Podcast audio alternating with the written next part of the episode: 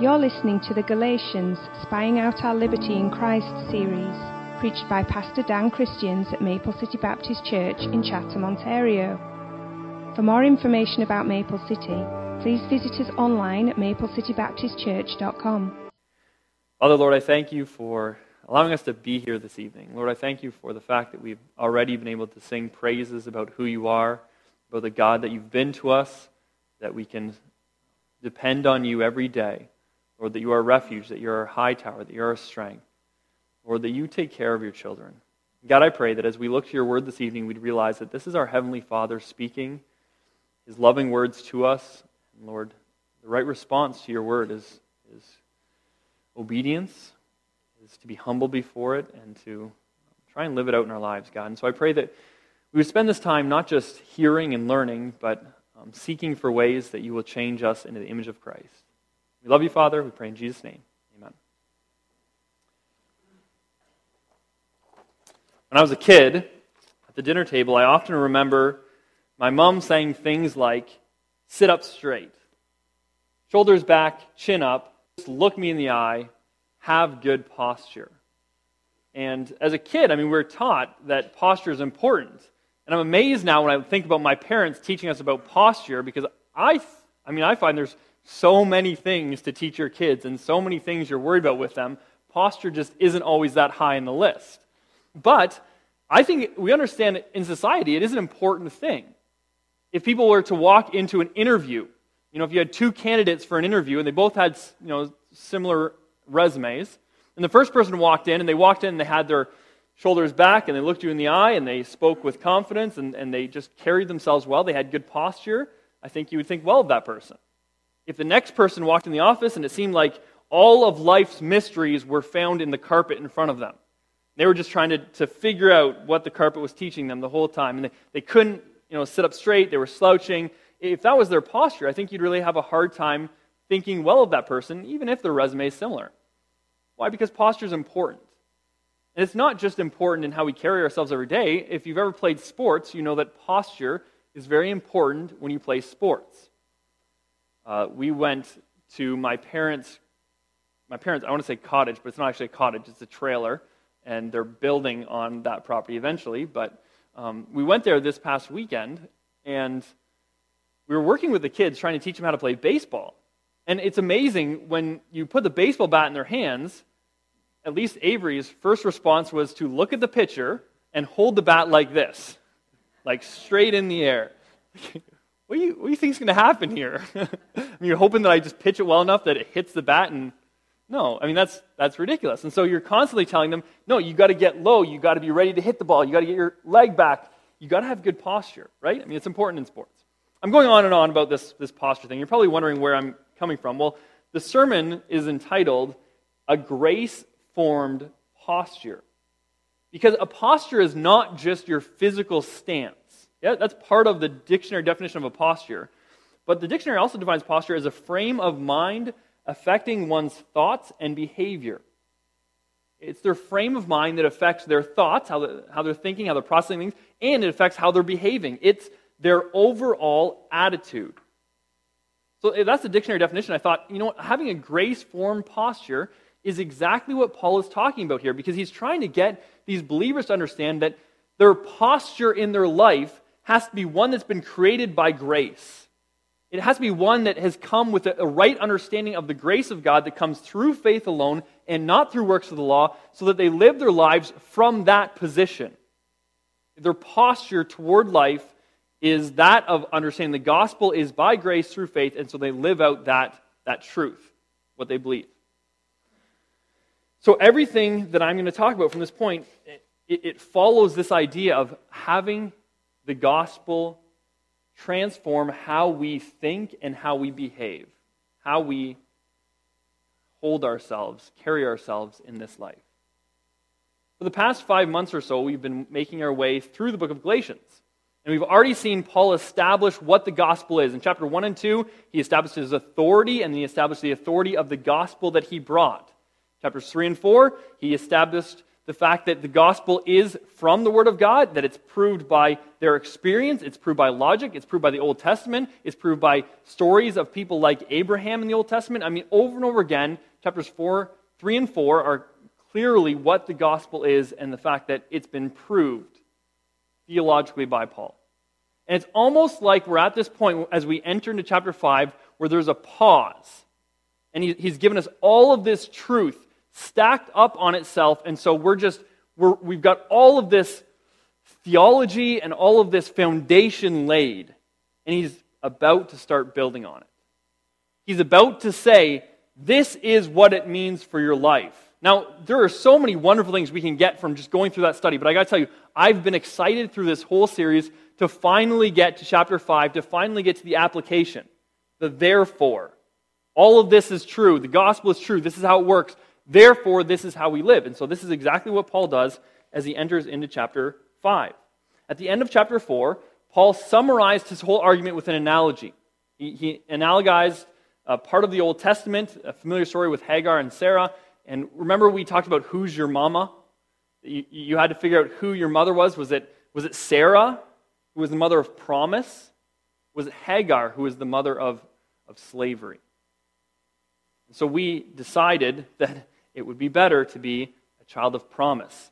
And so chapter 4 concludes like this So then, brethren, we are not children of the bondwoman, but of the free. This is, this is where we're at. If you understand the gospel as is presented in Scripture, as Paul presented to the Galatians, you understand that we are not children of the bondwoman. Gospel is not, it's not works, it's not bondage, it's not law. The gospel is freedom. We're not the child of, of slavery, we're the child of the free woman. Therefore, chapter 5.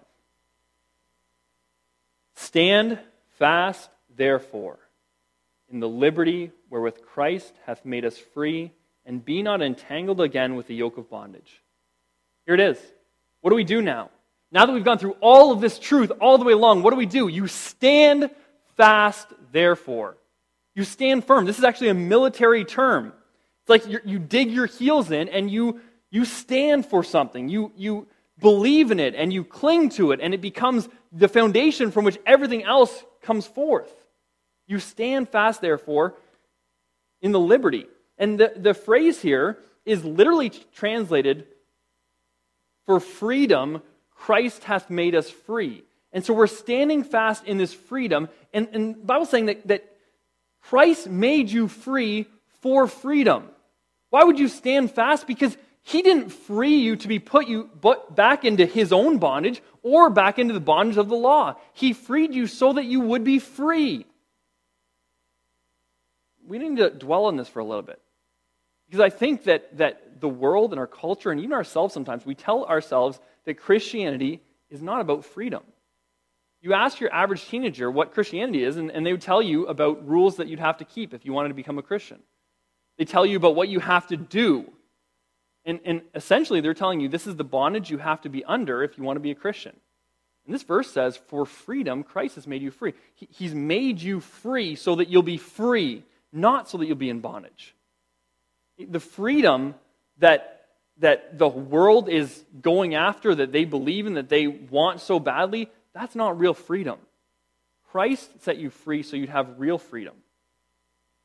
And so the gospel gives us true freedom in Christ.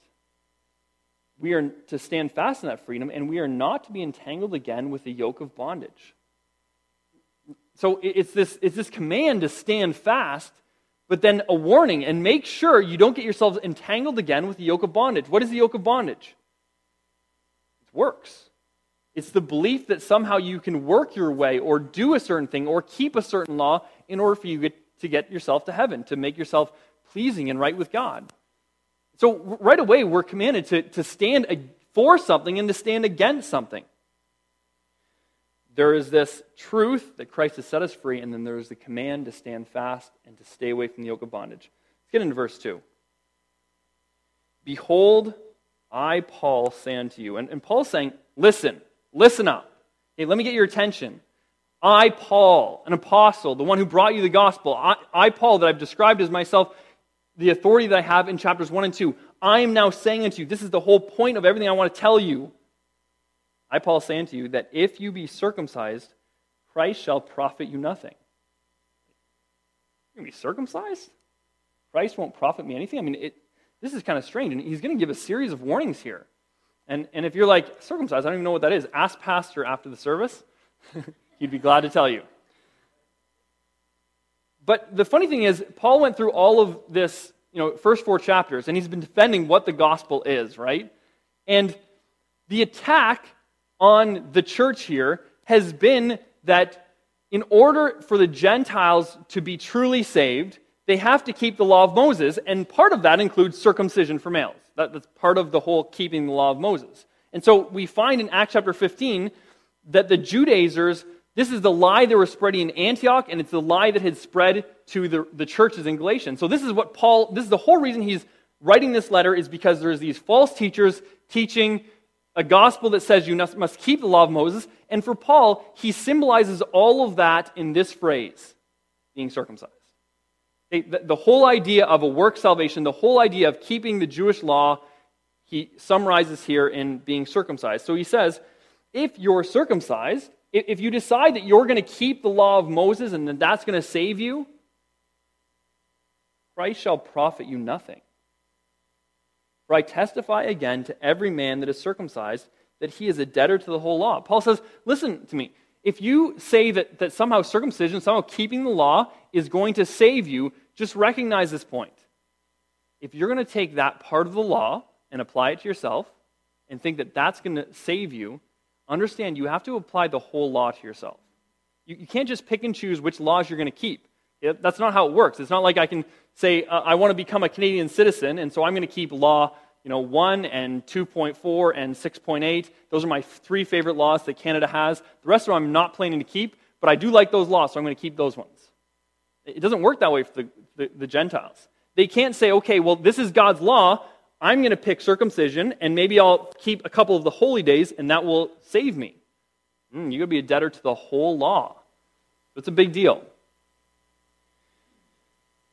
Verse 4 Christ is become of no effect unto you.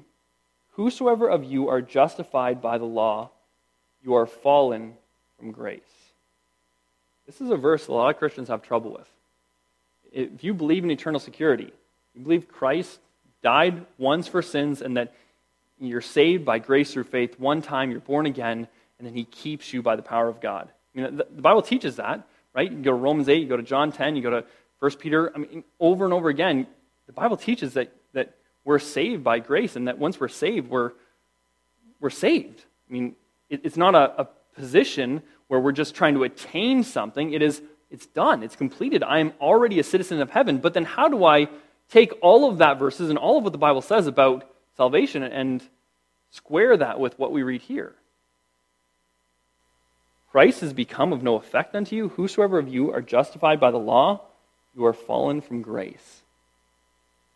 And what I want to do before we just move on and try and explain this, I want us to understand how serious Paul is about this the type of language he's using here.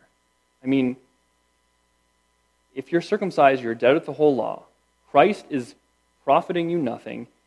He is of no effect unto you. You are fallen from grace. Pretty scary thoughts.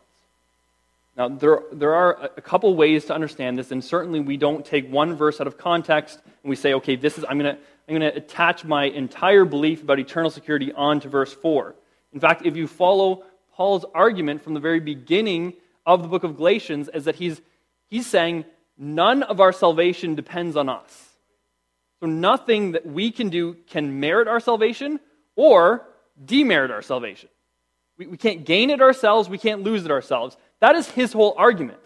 And for most people who believe you can lose your salvation, they would say you can lose your salvation if you decide to murder somebody, or if you decide to, to live in unrepentant sin for an extended period of time and you don't care what the Bible says. And so, this version of losing your salvation is, is the opposite of that. This version is saying, I'm going to do lots of good things, and then I'm going to lose my salvation. That's, that's kind of what Paul is against here. So, Paul's argument all along doesn't flow with the idea that he's saying you can completely lose your salvation in verse 4. Okay? but he is using very strong language to warn. And there's two possibilities here. Either he's warning the believer of something, and that is God's way of keeping the believer, because the Bible in 1 Peter 5 says we're kept by the power of God.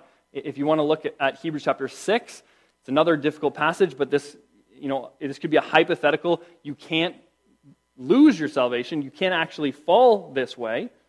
But God is using this command to keep us in line, to keep us going the right direction. Okay? I think more likely what he's talking about here is you're, you've lost the benefits of grace. You've lost the benefits of Christ in your life during this time. And so, as a believer, I mean, these people, their desire is to grow to maturity. And so, what they think they're doing is they're adding circumcision and they're adding Jewish law, and all of these things are going to make them better Christians. And Paul is completely against that. And what he's saying is if you think that adding circumcision is actually going to benefit you, you're going to lose all of the benefits of Christ. You're going to lose all of the, the earthly benefits of growth and maturity and relationship and right, right relationship with God right now. And so that's what's at stake here. You're fallen from the graces of this life. Okay?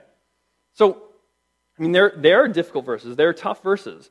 But I think it's really important for us to get that Paul is so adamant that these believers, and he's called them brothers all throughout this letter, that they get that they are saved by faith and not works. And as soon as they decide that they're going to put themselves through circumcision, they are following another gospel. And so none of the temporal benefits of grace apply to them right now. Okay? They will not grow, they will not have that right relationship with God right now. All right? It's probably really confusing, and I've probably confused more of you than I've, I've helped. Yes, somebody said yes. That's really encouraging. Um, okay, so maybe, this will help.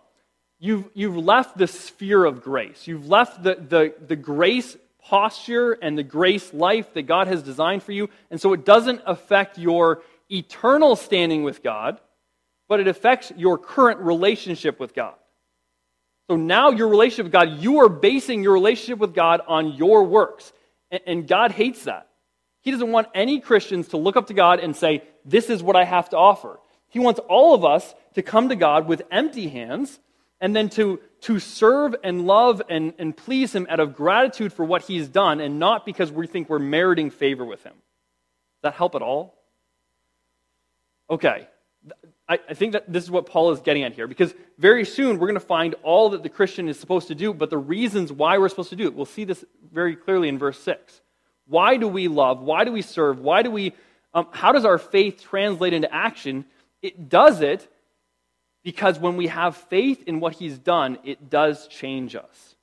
Faith that saves us is faith that changes us. And so our lives flow out of that belief rather than us believing we're going to get ourselves to God. As soon as we start believing we're getting ourselves to God, we are out of the sphere of grace. Okay, we'll move on. Verse 5 For we, through the Spirit, wait for the hope of righteousness by faith. It says this is how it works, folks.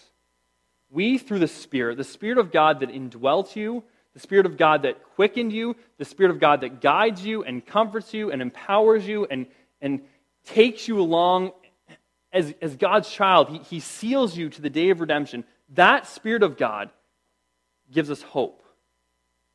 We wait for the hope of the righteousness by faith. It is the Spirit of God inside of us that says to us, there's that hope one day that somehow I'll have the righteousness of Christ. Someday when I stand before God at the judgment seat, I will stand and I'll be righteous. I'll be declared innocent, free. This is the hope that comes only through the Spirit if you are a, a, a person who is trusting in your own works as even a part of your salvation, you can't have this hope. How can you ever say that you are good enough? How can you ever say that you've kept enough of the laws and that, that you know, you've done all the things that God would require you so that someday you have that, that sure hope? It's only those who are resting completely on Jesus Christ that can say, I know, beyond a shadow of a doubt, because of Christ's righteousness, that someday I'll stand before him not with my righteousness, because I wouldn't have any, but with his righteousness. That is our hope. Verse 6 For in Jesus Christ, Neither circumcision availeth anything, nor uncircumcision, but faith which works by love. In this, this verse, I mean, there's a lot of these Jews, these Judaizers, they would have hated to hear this verse. It's not about circumcision, it doesn't mean anything. And it's not even about uncircumcision. I mean, the point isn't what, what you did and didn't do, and, and all those things, they don't matter. What matters is your faith, and your faith, true faith, works by love. And that's what this is all about. And so all of these warnings are designed to remind the believer, to, to encourage the believer back to following a life that is based, that, is, that has a posture of faith, a posture that is formed by grace, and not by their own works, not by what they've done. So I have quickly three points that I want to give you. First one is this If Christ has set you free, stand firmly in that freedom. If Christ has set you free, then stand firmly in that freedom. This is, this is the principle of the whole thing. There is freedom in Christ. It's amazing when you look at the world how much they speak about freedom and desire freedom. There's a song by Janis Joplin uh, wrote years ago called Me and Bobby McGee. She said, Freedom is just another word for nothing left to lose. Nothing don't mean nothing, honey, if it ain't free, now, now. And feeling good was easy, Lord, when he sang the blues. You know, feeling good was enough for me, good enough for me and my Bobby McGee. She's singing about freedom. Can I tell you something? Janis Joplin has no idea what freedom is. She um, overdosed on drugs, being free. Teenagers demand freedom freedom from their parents' rule, freedom from all the strict rules that they have to follow at school, freedom to be who they want to be and, and believe what they want to believe. And, and it's not just teenagers, it's, it's the world around us that is demanding this freedom. We're obsessed with it. And the funny thing is, the whole idea of freedom, it's, it's, it's a really captivating ideal, isn't it? I mean, when I think of the greatest speeches that I've ever seen in movies, they're all about freedom. If you've ever seen the movie Braveheart, William Wallace gives this moving speech. He says, I see a whole army of my countrymen here in defiance of tyranny. You've come to fight as free men, and free men you are. What will you do with that freedom? Will you fight? And one old guy says, Fight against that? No, we will run, and we will live. And they're facing this English army that is just massive and, and overpowering. They have no chance. William Wallace says, I, fight and you may die, run and you'll live, at least for a while, and dying in your beds many years from now, would you be willing to trade all of the days from this day to that for one chance, just one chance, to come back here and tell your enemies that they may take your lives, but they'll never take our freedom? Seen the movie, you remember how powerful that our freedom, right?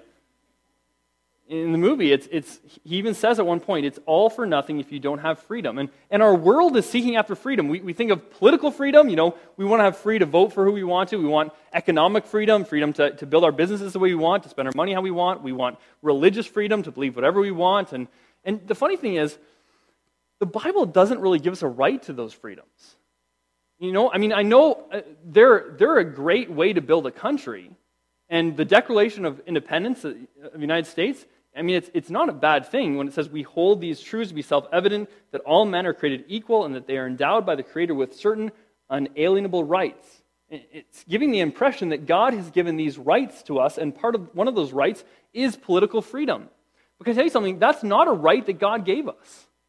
When it's speaking about freedom, it isn't speaking about political freedom. There are people all around the world that are Christians that will testify to that. It's not speaking to, about religious freedom, it's not speaking about physical freedom. What, what is physical freedom? Well, I mean, do people in jail that become believers in Christ, do they inherit physical freedom? No, they don't. They still suffer the consequences of, of what they've done. People with uh, disabilities and, and illnesses, I mean, they suffer. They have physical problems. They have physical freedom just because they came to Christ? No, that's not the freedom that it's talking about. We don't have economic freedom. We don't have all of the freedoms that we, we think, I, when we first think of freedom. So, what is the freedom that he's talking about? If he's telling us that the whole point is for us to stand in our freedom, how do we do that? What is freedom? A man named Timothy George wrote these words. I think they help us to understand what freedom really is. Christian liberty was always grounded on the believer's relationship with Jesus Christ on the one hand and on the community of faith on the other. Outside of Jesus Christ, human existence is characterized as bondage bondage to the law, bondage to evil, bondage to elements dominating the world, bondage to sin, bondage to the flesh, and bondage to the devil. God sent his Son into the world to shatter the dominion of these slaveholders. Now, God has sent his Spirit into the hearts of believers to awaken them to new life and liberation in Christ. That is Christian freedom. What you experience in your relationship with Jesus Christ, that's freedom. The fact that you can look to your eternity and not see condemnation because of what he's done for you, that's freedom. The fact that now you're able to, to live and, and serve and love and please the God who saved you, that's freedom. All of the things that we think of as freedom when we just go freedom, I want to be who I am and think whatever I th- want to think and, and do whatever I want to do, that's not freedom. That's bondage to yourself. That's bondage to the society around you. That's, that's bondage to this world and, and these worldly thoughts. True freedom is what comes when we embrace our relationship with Christ and all of the benefits that we get with that. It, it's freedom to do what we're designed to do, to love and to glorify God. And so we must maintain a posture of grace formed freedom because it's for freedom that Christ has set us free. He, his desire for us is to be free. And if, if we're not living in the freedom, then the, the Bible there is saying that we're living as if Christ never died for us. If, if the law brought salvation, then what's the point of Christ coming? How is it changing your life? No, you should be free. We should maintain a posture of humility, of gratitude, and of assurance. And can I tell you something? As soon as we, I mean, you might not think this is a big deal. As soon as you develop any type of, I'm going to contribute to my salvation, the Bible says that you take on yourself a yoke of bondage and that you, you have a posture of insecurity. You can never know for sure. And then you're either going to be prideful or you're going to be discouraged. You're going to be beaten down. You're going to be weary you're either self righteous or you're self defeated. And in the gospel, we have grace formed freedom. Number two, if Christ has set you free, don't get circumcised. That's his point. Verse 6 circumcision is not anything, it's not uncircumcision, it's not anything. The whole point of this isn't circumcision. It's not a physical procedure, but it's the symbol of an approach to salvation. And if if we've been saved by grace through faith, don't drift back into that slavery. Don't, don't take on that old slave master. Don't go back to it. Don't be brought under the tradition of men. You know, there, there's too many people, they, they honestly, it's like they don't like to think. It's like God has given us the word, and He says, now take it and read it and love it and live it, and, and this is my word for you. And, and people say, I'd rather follow Joseph Smith. You know, I'd rather follow this, this man who, who's telling me I have to keep these laws and these traditions. We constantly are heaping upon ourselves slave masters, and it's so ridiculous. You're free. Christ is your owner. So live for him. How, how unkind is it to Jesus to say, Yeah, I know you're my owner, and I know you've told me I have freedom, but I'd rather serve this guy who's going to put me into slavery. Christ has set you free, then don't, don't go back to that works salvation. Don't live as though you've been saved any other way. Luke 18 has an awesome parable, and it's a parable that when I look, think of this text, I always I think of this parable. And it's the parable where you have two different men. And one of them is a Pharisee, and he comes and he comes to God and he says, Lord, I, uh, his prayer, Matthew, or Luke chapter 18, verse 11. The Pharisee stood and prayed thus with himself God, I thank thee that I'm not as other men are, extortioners, unjust, adulterers, or even as this publican. I fast twice in the week. I give tithes of all that I possess. See, that is the, the prayer of the self righteous. Lord, thank you that I'm not that bad. Lord, thank you that I'm not like this other sinner. Lord, thank you that I do all these good things. Lord, thank you that I am me. He's praying to himself. And the publican, standing afar off, would not lift up so much as eyes unto heaven, but smote upon his breast, saying, God, be merciful to me, a sinner. Do you, you see the difference in the posture? The one stands proud before God and says, God, thank you that I am who I am. Thank you that you've made me so great. The other one can look up to heaven, and he, he's weeping, he's smiting his breast, he's saying, God, just be merciful to me, a sinner. It's that, that grace form posture, the one that recognizes that there's nothing in ourselves, that it's all about grace and all about mercy. That's the posture that we need to live from.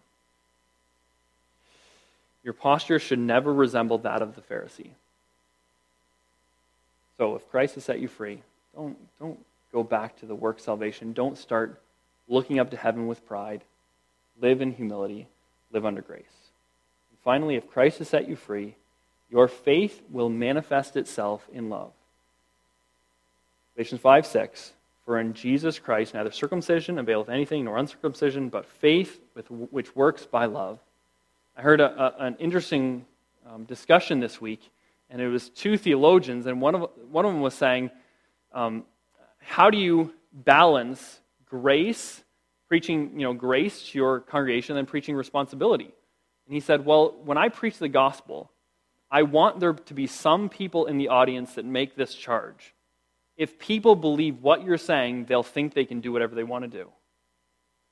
And what he's saying there is the gospel is so free, it is so outside of our responsibility and our own actions that some people should be able to level the charge, not rightfully, but they should at least think, is he saying I can do whatever I want for the rest of my life? Now, that must be balanced. And this is how Paul balances that.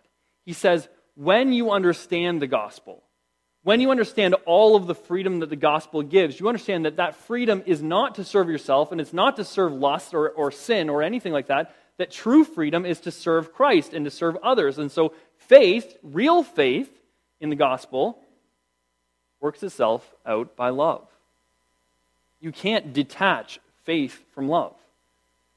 If you believe that there is a loving God in the universe that created you and created all people, and that He's given all people eternal souls, and that you're one person who has rebelled against God, and because of your rebellion, God sent His Son to die on the cross for your sins. And that because of your faith that you've put in Him and His finished work on the cross, because of that, you can be reconciled to God, you can be redeemed. If that's what you believe, that, that God did that, and that's who you are, and that's who He is, and that's His amazing love for you, then how could you not treat other people with love, who God also created, who also have eternal souls, who, who Christ also died for. Faith, real faith, must work itself out in love. If we really believe in what Jesus did for us, if we really believe that, that, that this story is true, then it must work itself out in our life. We must be loving people. We must be loving neighbors. We must be loving fellow church members. We, we must be loving, you know, random people we meet. I mean, we need to love people because that's, that's our God. Our God loves people. So that's what his people should be like. All true Christian love is a manifestation of faith. You can't segregate the two things. Um, there's a story of a man named Jacob Jonker. And Jacob Jonker was in his field in South Africa, and he was roaming the field. It was after a massive rainstorm, and he was hoping that he would find something. I mean, he was, he was depressed, he had no money, he was at, at the verge of just losing everything. So he, he's walking around the field, and he comes across this, this stone. And it catches his eye. It's a little glimmer. And he, he picks it up, and it's huge. And so he, he looks at it, and he, he cleans it off. And as he's cleaning it, he's just he's realizing what this, this might be. And, and he can't believe it, but uh, he believes he's looking at the biggest diamond that he's ever seen 276 carats the Jonker diamond. True story. He found a diamond, and for three days he kept that diamond as close to himself as he could. He protected it. Right? He, he loved that diamond. He took care of it. And he sold it for a fortune. It's, it's look it up, the Jonker diamond. For those three days that he had that diamond, can I tell you something? He, he protected it.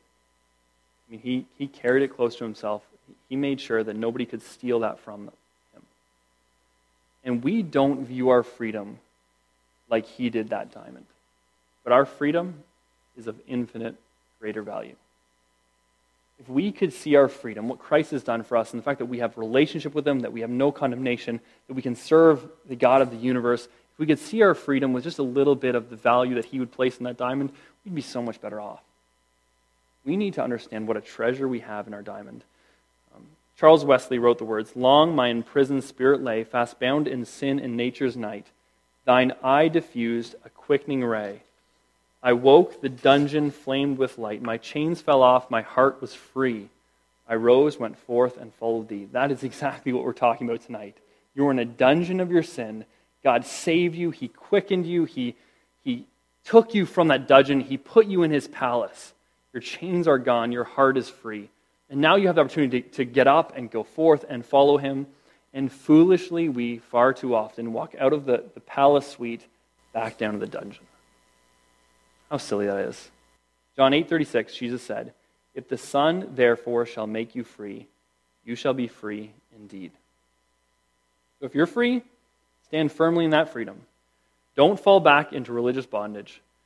Allow your faith to work itself out in love. Let's pray.